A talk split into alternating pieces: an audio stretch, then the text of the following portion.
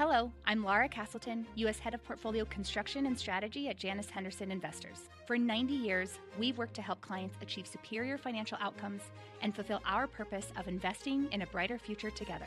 To learn more, go to janushenderson.com. I think that we're going to be really surprised that the valuations are going to drift higher, but that it's not going to be driven by profit growth. It's going to be driven by something a little bit different, and I think people are going to struggle with it. Welcome to the Barron Streetwise podcast. I'm Jack Hough. The voice you just heard, that's Jonathan Golub. He's the chief U.S. equity strategist at Credit Suisse. I asked him whether he thinks the rapid rise in stock prices looks out of control. Is this a melt up? His answer in a moment. We'll also hear from the CEO of a company whose shares were recently up more than 20% year to date. Kristin Peck runs Zoetis, which makes medicine for animals. It's benefiting from all the attention that those of us who are working from home have been lavishing on our pets. Listening in is our audio producer, Meta. Hi, Meta. Hey, Jack. I'm really excited about this episode. Lots of animal sound effects. Oh, right. A lot of opportunities there. Yep. We're going to have some quacking. We're going to have some barking. Right. I'm going to say all the animal sounds in Danish. I can't wait. You know what? Drop some barking in the in the stock part if you're really feeling it. I mean, don't feel like you have to wait. okay. First, let's look at stocks. Since March 23rd, when US stocks hit their pandemic low point, the S&P 500 has returned about 50%.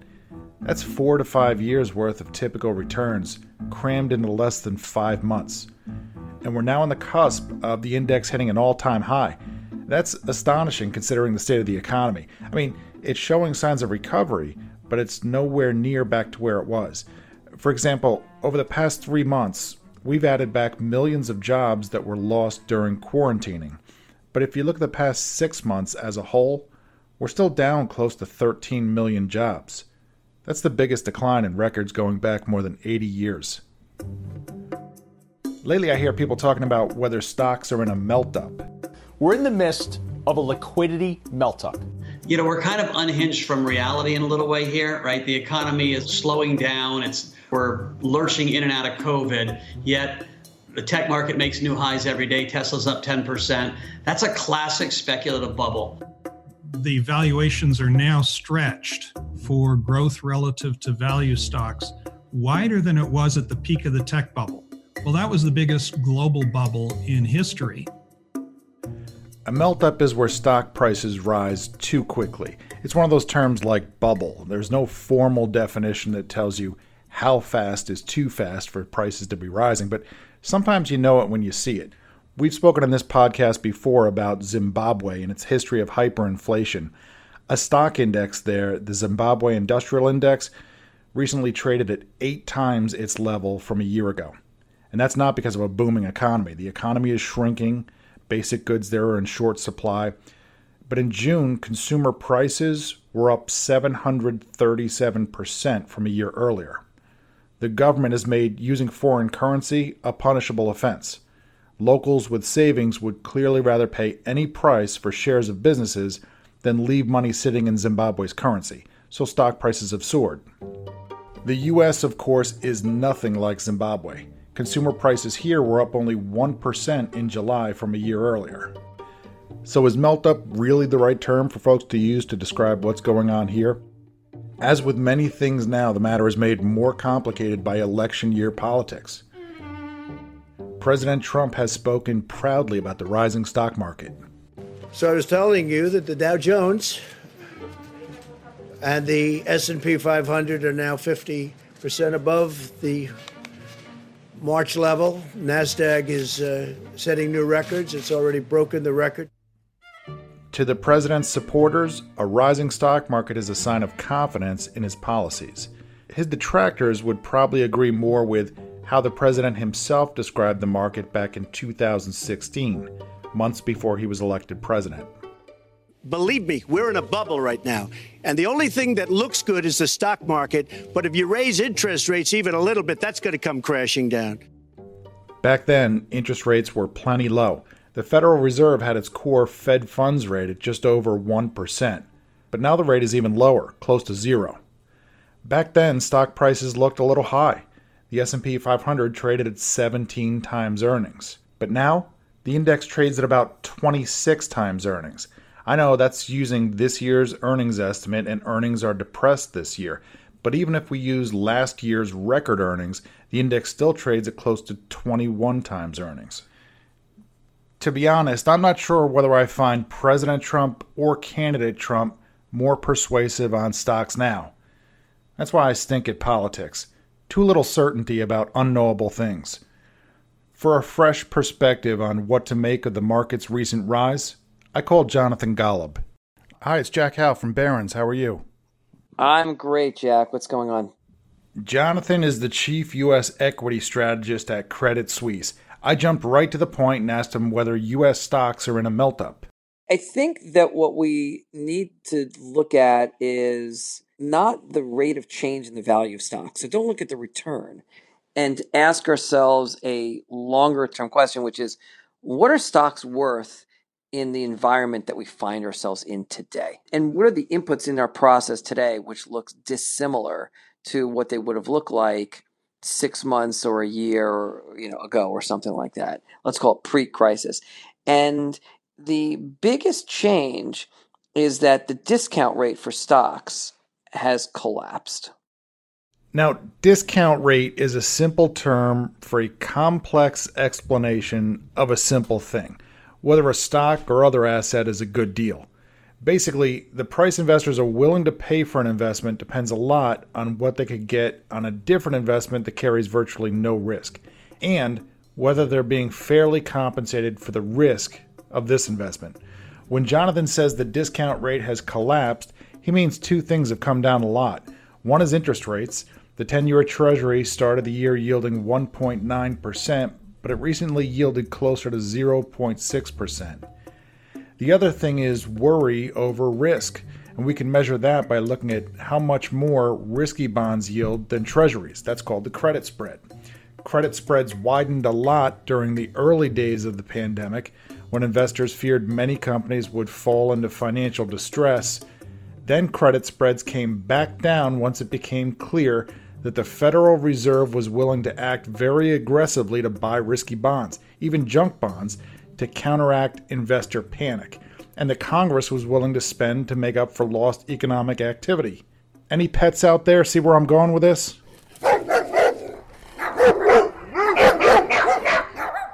Thank you, Meta.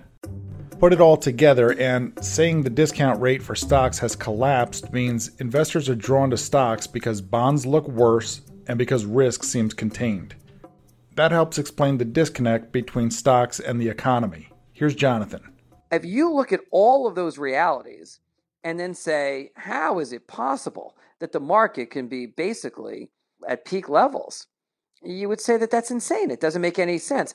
And then on the other hand, what you have is really tremendous confidence that the government has an almost unlimited wallet to be able to make sure that the damage from this is mitigated. There's another factor that helps explain why stocks have done so well. Thriving tech companies like Apple, Microsoft, Alphabet, Amazon, and Facebook make up a growing portion of the S&P 500 index. Something in the ballpark of 23% of the market is made up of five tech names that are extraordinarily successful. So they're not doing well in their stock performance because speculative money is going in there and there's a speculative frenzy. They're literally out earning everybody else around them. I'm not sure whether all that tech dominance makes me feel better or worse about the rising stock market, but it means indexes don't give the full picture of corporate America to say nothing of the economy. Now, if you look at the average company in the S&P, it's not recovered. If you look at value stocks, not recovered. Small cap, not recovered. Non-US, not recovered. And so if you look at NASDAQ, you really do get a skewed view of the world that as opposed to one where you say, what is the average company doing, which is not nearly as healthy. So we have this small group of privileged companies that are growing their earnings quickly Most of the market is not growing its earnings nearly as fast. But how long will it take for the index as a whole to get back to last year's record level of earnings? The consensus view on Wall Street is that companies will set a new record on earnings next year. Jonathan thinks it might take a little longer. Our work says that it's probably going to be longer, something closer to two and a half to three years. If we go back to every recession going back to 1937, it's, taken on average two and a half years to get back to peak earnings. So that's average. And yet, if you take a look at the last, let's say the financial crisis, it took over four years to get back on earnings. If you look at the 2001 2002 recession, it took over three years. So if we were to uh, get back to peak earnings in two years, we will have had, you know, tens of millions of people lose their jobs. And this would have been a quicker recovery than anything we've seen in 30 years.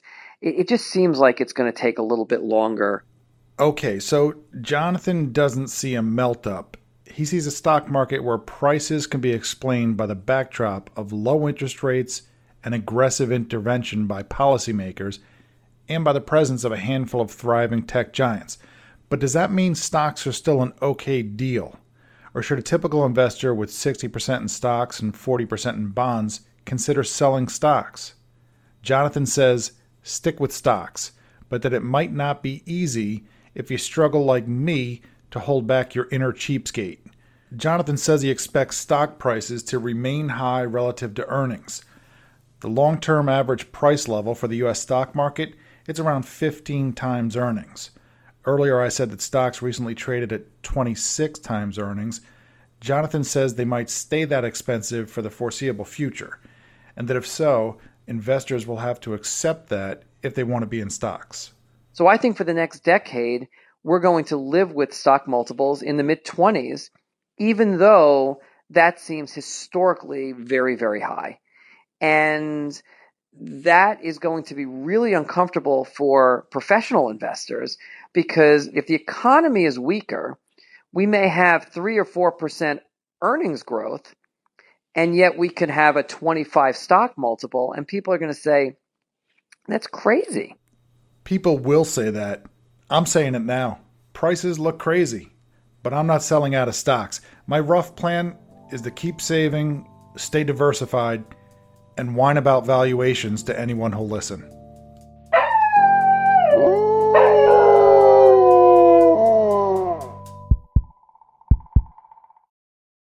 Let's talk about the pet economy. I got a dog last year. Meta, you've seen a picture of my dog, right, Ginger?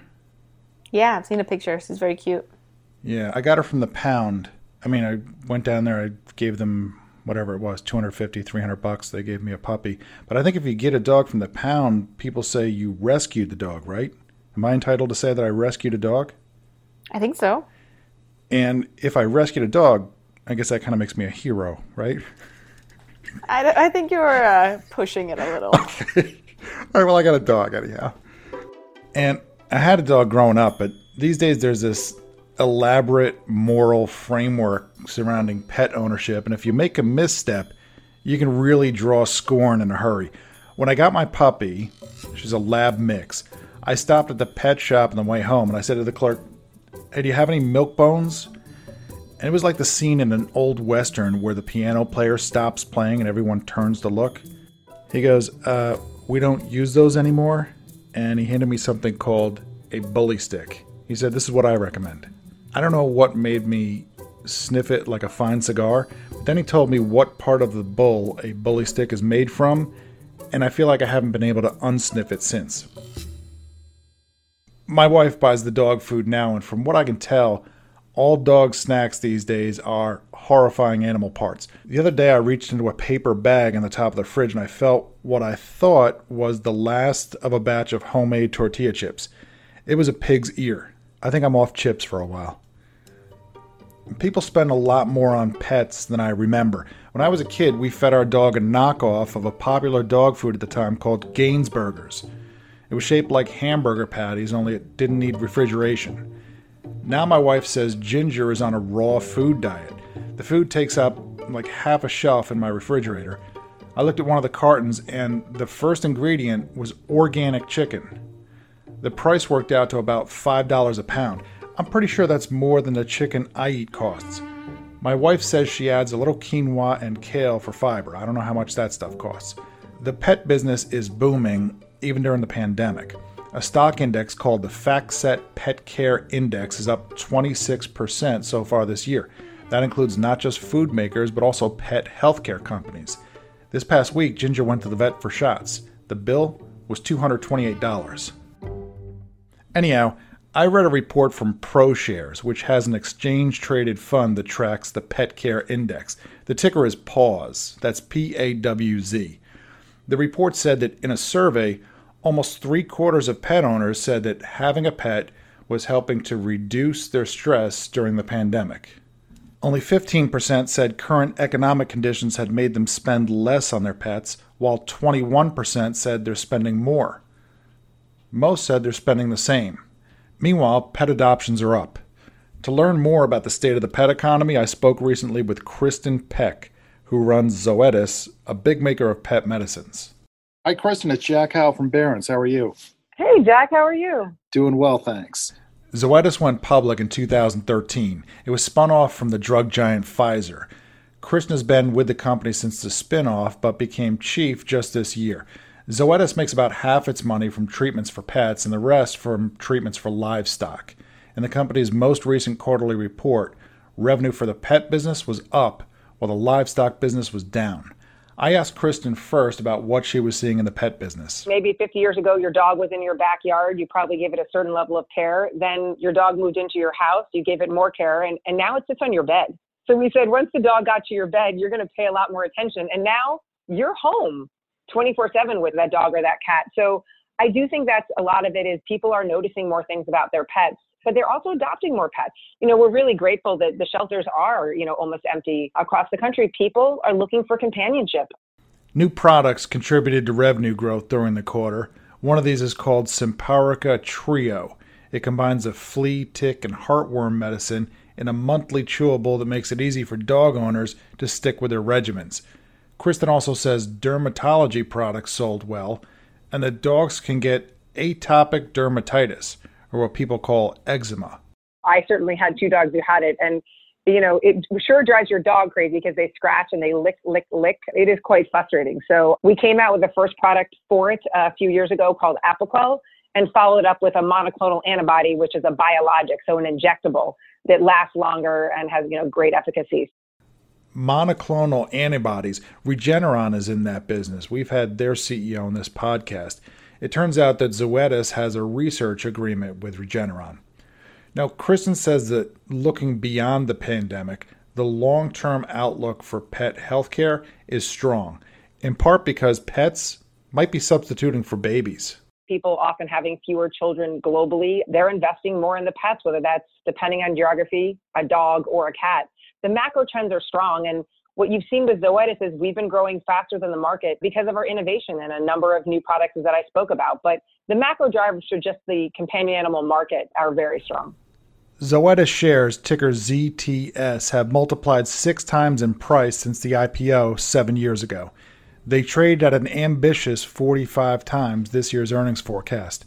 Wall Street expects earnings to grow at double digit percentages in each of the next two years. Not every part of the business is thriving at the moment. Zoetis' livestock division has been hurt by disruption in how people eat because of the pandemic. Fewer steaks at restaurants, more chicken at home. The supply chain has had to adjust. Here's Kristin. We run in the US a very efficient food supply. So when you move to packing capacity from 100 to 95%, you back up animals. And it was very challenging for our customers. And you know, in, in animals that live a long time that, you know, are really large, like, you know, cattle or pigs, it's going to take a while to work through that inventory. What's interesting is that Zoetis makes most of its livestock money outside the U.S., and revenues there grew. I asked Kristin about all the new meatless burgers I keep hearing about. Veggie burgers used to look and taste like sat on falafels. The new ones, like Impossible Burger and Beyond Burger, could almost pass for meat if you're eating them in a hurry, which is how I eat burgers. I'm not a convert, but I wonder if meatless burgers could cut into the livestock business. Unlikely, says Kristin. I think that, you know, the trend obviously for a lot of people trying and experimenting with some of these new alternative proteins, it's growing fast, um, but it's still very small. And the macro trends that you reference, which is a growing middle class, certainly as you look around the world, you know, people will be eating and drinking more protein, you know, milk, et cetera. So, you know, if you look at the projections over the next 10 to 20 years for protein growth, it's one to 2%. So, you know, we don't see that as a significant headwind for us in our livestock business. Livestock has traditionally in animal health grown around 5%. It's certainly been a little less in the last year or two, but we expect with innovation and hopefully the end of COVID, it returns to, to those levels. Meta, do we have a listener question that will shock and amaze and inform and delight in that order, if we can? Yeah, no pressure, but we do have a question on so called SPACs from a listener in California. Let's hear it. Hey, Jack, this is Chip from San Ramon, California. I've been a fan of your podcast since day one. I have a question regarding the special acquisition vehicle that Bill Ackman just IPO. Can you educate us exactly on how that works? Great question, Chip. SPAC, that's S P A C, stands for Special Purpose Acquisition Company. Picture going into a restaurant and saying, I don't know what to order, but I've heard good things about the chef. Just have him or her cook me up something yummy. You might get a delightful surprise. You hopefully won't get blue cheese ice cream with a cod liver oil drizzle, but you might get something you're not crazy about. With SPACs, investors buy into a stock offering for a cash filled shell company with the understanding that it will soon buy a yet unnamed private company. SPAC offerings are booming this year. They're outpacing regular initial public offerings. You mentioned Bill Ackman. He's a hedge fund investor who launched the biggest ever SPAC in July called Pershing Square Tontine Holdings. Barron spoke with Ackman recently for a cover story. He said, We're a unicorn looking to marry another unicorn. That's another way of saying he wants to buy a large, fast growing, privately held company. So, why are SPACs popular? I think some investors who might not be able to get in on a hot initial public offering like the idea of getting in on the ground floor with a SPAC, even if they don't know what it is they're getting in on the ground floor of. I think private companies looking at a rocky stock market, if they want to go public, sometimes like the idea of doing that by selling to a SPAC. It means that they don't have to take the chance of running an initial public offering on their own and having it turn into an embarrassing flop, which sometimes happens. But mostly, I think investors are interested in SPACs now for the same reason that they're interested in a lot of things. They're going up. For example, there have been wild price gains for SPACs that bought the electric truck maker Nikola and the bookmaker DraftKings earlier this year. That generates excitement for future SPACs and it keeps money flowing, and ultra low interest rates don't hurt if your question is, should you buy a SPAC chip? My answer is only if you're looking for a little financial adventure in your life, but not as a core strategy for your portfolio. I like steak and I like spam, but I don't like ordering a meat to be named later. Thank you, Chip, for sending in your question. And everyone, please keep the questions coming. Just tape on your phone, use the voice memo app, send it in an email to jack.hough, H O U G H, at barrons.com. Thank you for listening. Meta Lutzoft is our producer. Subscribe to the podcast on Apple Podcasts, Spotify, or wherever you listen to podcasts. If you listen on Apple, write us a review. If you want to find out about new stories and new podcast episodes, you can follow me on Twitter. That's at Jack Hough, H O U G H. See you next week.